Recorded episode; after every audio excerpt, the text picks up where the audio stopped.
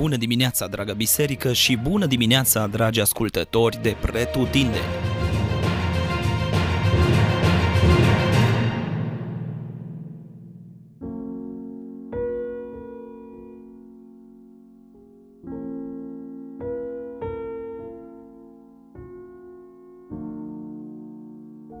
Exodul, capitolul 12 Capitolul de astăzi ne prezintă unul dintre cele mai importante evenimente din istoria poporului Israel și în același timp în planul suveran al lui Dumnezeu.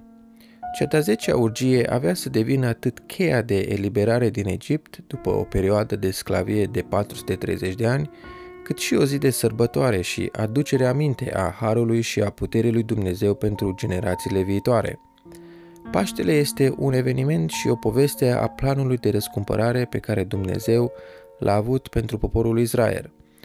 Răscumpărarea înseamnă o tranzacție de a plăti sau a oferi ceva de valoare pentru a răscumpăra ceva. Pentru Israel, sângele unui miel fără cusur avea să fie acel preț plătit pentru răscumpărarea lor de la moarte și sclavie, iar mai apoi modalitatea pentru iertarea păcatelor.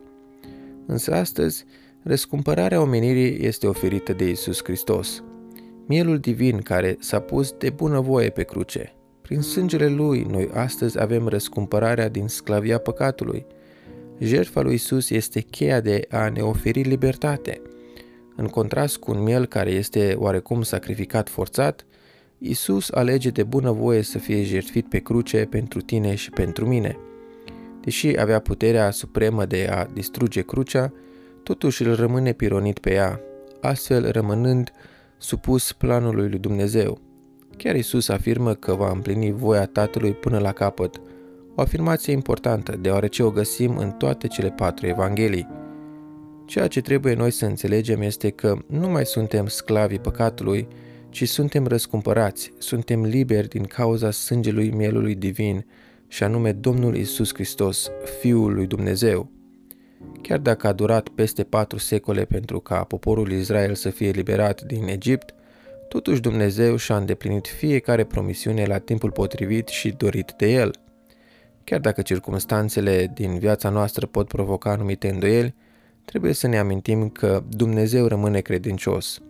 Îndoiala este o slăbiciune umană, însă credința ne dă puterea de a trece peste îndoieli și ne oferă speranță. Poporul Israel a început să aibă speranță deoarece în versetul 11 Dumnezeu le poruncește să fie pregătiți de plecare. Însă trebuie menționat că ei erau încă în sclavie. Credința lor le-a dat speranța. De-a lungul evenimentelor, urgilor pe care Dumnezeu le-a trimis asupra Egiptului, credința poporului Israel a crescut pe măsură ce văzuseră puterea lui Dumnezeu, protejându-i în timp ce Egiptul era pedepsit poporul Israel începuse să se privească altfel, nu ca un popor de sclav, ci ca un popor ales al lui Dumnezeu. Poate că și tu, la fel ca mine, ai experimentat lipsa de speranță și știi cât de întunecat și izolat poate fi un astfel de moment sau timp din viața unui om. Însă atunci când speranța apare datorită credinței, e ca și cum începi să respiri un aer proaspăt pentru prima dată – începi să vezi lumina de la capătul tunelului și începi să te îndrepți cu nerăbdare spre ea ca să poți să experimentezi libertatea. Biblia în 1 Petru 2, versetul 9 scrie astfel Voi însă sunteți o seminție aleasă, o preoție împărătească, un neam sfânt, un popor pe care Dumnezeu și l-a câștigat ca să fie a Lui, ca să vestiți puterile minunate ale celui ce va chema din întuneric la lumina sa minunată. Aceste cuvinte ar trebui să rămână pentru noi încurajare. Dumnezeu astăzi ne oferă libertate prin Isus și ne consideră un popor ales pentru El.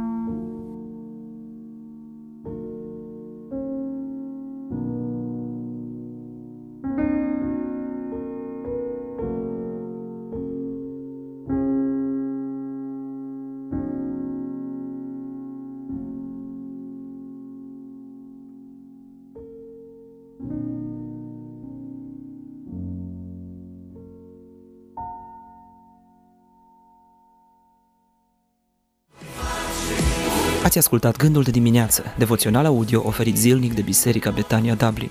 Dacă v-a fost de folos și pentru a accesa mai multe resurse, vă așteptăm să ne vizitați pe platformele online. Dumnezeu să vă binecuvinteze!